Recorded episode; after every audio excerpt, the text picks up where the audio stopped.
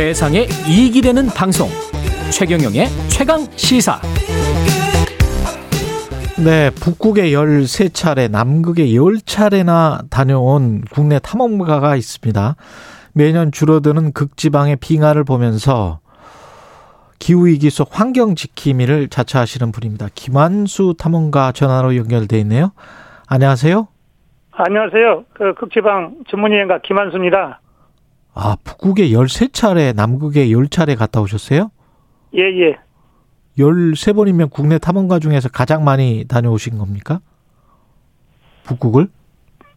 지금 남극 10번, 북극 13번은요. 예. 현지에서는 아마 세계에서 처음 봤다고 좀 저는 세계- 들었어요. 와.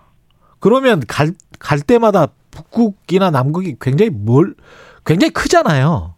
예, 예, 멀지요. 예. 멀고 크고 그런데 그냥 예. 북극이나 남극에 어디를 가시는 거예요? 갈 때?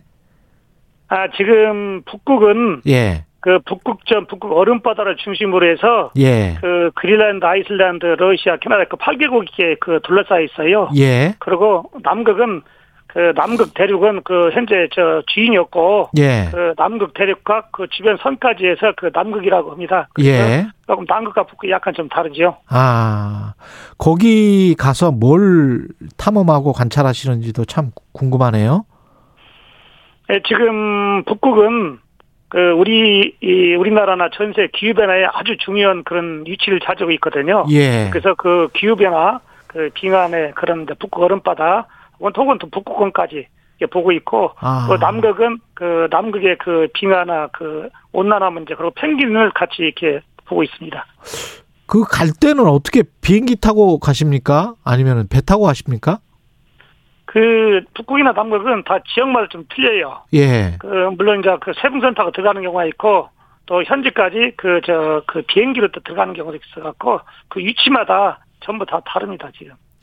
그러면 이게 일반적으로 관광하려고 가는 거는 아니잖아요. 그리고 그런 그런 사람들 관광하러 가는 사람들은 북극이나 남극에 들어오지를 못하죠. 어떻게 되나요? 이게? 아니요 지금은 저 그 남극과 북극도 예. 그 일반 관광도 지금 시작을 했어요. 아, 그랬군요. 예. 그리고 이제 그 관광은 보통 이제 북극 가면 남극 한번 가면 이제 되는데 예. 저 같은 경우는 그 환경 문제나 이 북극과 북극과 펭귄 문제를 또 자세히 알아야하기 때문에 아. 어떻게 보면 그 북극을 한번 일주했고 그 남극을 열 번 통해서 남극을 한번 일주를 했지요. 그게 지금 저 어떤 기간이 있을 것 같은데 언제 처음 가셨고 지금까지 예. 지금 그 북극이나 남극은 겨울에는 못 가요. 예. 어, 이제 우선 여름에 가는데 제가 이제 12년도에 2012년에 2012년도부터 이제 북극 수업부터 시작이었고 제가 이제 2019년도까지 예. 코로나 직전까지 해서 한 8년 동안 그 남극 북극을 왔다 갔다 했지요. 그럼 8년 동안 이렇게 보시면서 이게 예. 기후 변화에 영향이 있는 게 보입니까? 지금 이게요 기후 변화가 예. 우리가 생각했던 그 기- 기후 변화하고는 지금 전혀 틀려요. 아. 예를 들어서 우리는 빙하가 녹아 있다 예. 그렇게 표현하는데 예. 저는 빙하가 지금 쏟아지고 있다 지금 그 표현하는 거예요. 쏟아지고 네, 있다. 아, 쏟아지고 있다. 지금 예를 들어서 북극에 얼음바다가 있잖아요. 북극의 북극점 예. 이 얼음바다가 지금 그때 그 79년도에 인공위성을 쏘니까는 750만 제곱 킬로미터의 그 북극 얼음바다가 형성돼 있어요. 예. 근데 한 3, 40년 후에 딱 되니까는 반절이 딱 날아가 버렸어요. 근데 이게 어떤 영향을 미치는 거니? 그 햇빛을 딱 쬐버리면 그 얼음바다가 그대로 반사를 해갖고 지구를 전체적으로 온도를 조절을 하고 있거든요. 예. 그런데 반토막이 딱 날아가다 보니까는 햇빛이 그냥 바닷가를 그냥 바닷속으로 들어가지요. 그러면 어. 바다가 뜨거워지면서 팽창을 하면서 바다 수위도 올라가고 이 뜨거운 것이 하늘로 올라가고 강한 그 수증기를 만들어 갖고 태풍, 홍수 이 기상 이번이 여기서 시작하는 거예요 지금. 그래서 그렇게 되는군요. 예, 그래서 예. 이 북극 얼음 바다가 반, 반절 남았는데 이것도 아마 30년 안 가서 다 녹을 것이다. 그러면 이 기후 변화는 현재 있는 것에 약 10배 이상 있다고 그이 과학자들은 지금 얘기하고 있거든요. 거기에 살고 있는 생물들의 변화 같은 경우도 이렇게 관측을 쭉 해보셨어요? 북극의 얼음바다 쪽에서는 이제 북극급이 있어요. 북극 북극금이 곰? 살고 있는데 예. 예, 북극 살는데 아 북극 얼음바다가 덮어져 버리면 북극 북극금이 살 수가 없죠 아예. 익사를 예, 하겠네요. 예. 예, 그 남극은 남극도 벌써 그 영상 10도 막 15도까지 올라가고 있어요. 예. 이게 남극에도 좀 비가 오고 있어요.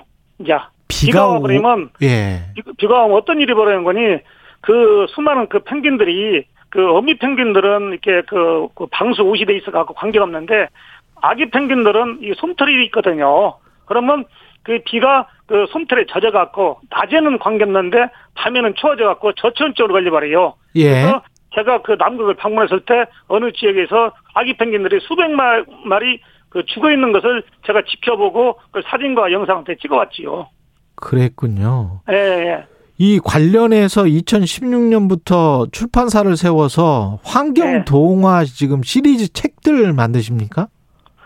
제가 이제 그 환경 동화를 예. 펭귄을 통한 환경 동화를 지금 만들고 있는데 어. 이 환경이 어린이들한테는 굉장히 중요해요. 그럼요. 예. 자라서 자라나면서부터 환경 교육 배워야 한다는 그 하나와 두 번째는 이 환경 피해 당사자는 어린이들이에요 지금. 그렇죠. 그 말하면 이 마- 모든 폭염에 어린이들은 굉장히 좀 힘들잖아요. 예. 그러다가 앞으로 이 환경 피해는 10년, 20년, 30년 후에 또 나타나는데 그 피해는 고스란히 어린이들한테 가거든요. 그래서 이런 환경 동화를 통해서 또 환경에게 사실은 무섭고 상당히 어려워요. 그러나 그 남극의 환경 동물인 그 펭귄을 통해서 어린이한테 알려주면 좀 이해하기 쉽고 좀 재밌게 알려주기 위해서 제가 환경 동화 책을 지금 발간하게 됐어요. 지금 한국어뿐만 아니고 영어하고 중국어로도 출간해 가서 예. 해외에서도 반응이 좀 있습니까? 아, 지금 이 환경 문제는 예. 우리나라 문제가 아니고 전 세계 문제, 공통 문제거든요. 음. 그래서 저희가 그 펭귄 관련 책을 내주면 그, 그분도 nice concept이라고 그래. 첫 컨셉 잘 잡았다. 그래갖고 예. 저희가 중국어로는 중국의 산동 이민 출판사에서 한 세 권 정도가 출판계를 현지에서 지금 판매하고 있고 예. 또 홍콩에는 그 영어로 발간해서 또 홍콩은 홍콩다리에서 그 하고 있는데 어. 전 세계가 다 같은 생각을 하고 있어요. 환경 문제는. 대단하십니다. 원래 근데 저기 선생님 그 농기계 회사 운영하셨다고 들었는데요. 제가 이제 농기계를 수출을 하면서 수출을 겸해서 또 나갈 때 이렇게 남극 북극을 같이 다니고 있어요. 아, 사실은. 농기계를 원래 제조해서 수출하셨던 분이세요? 예예 예.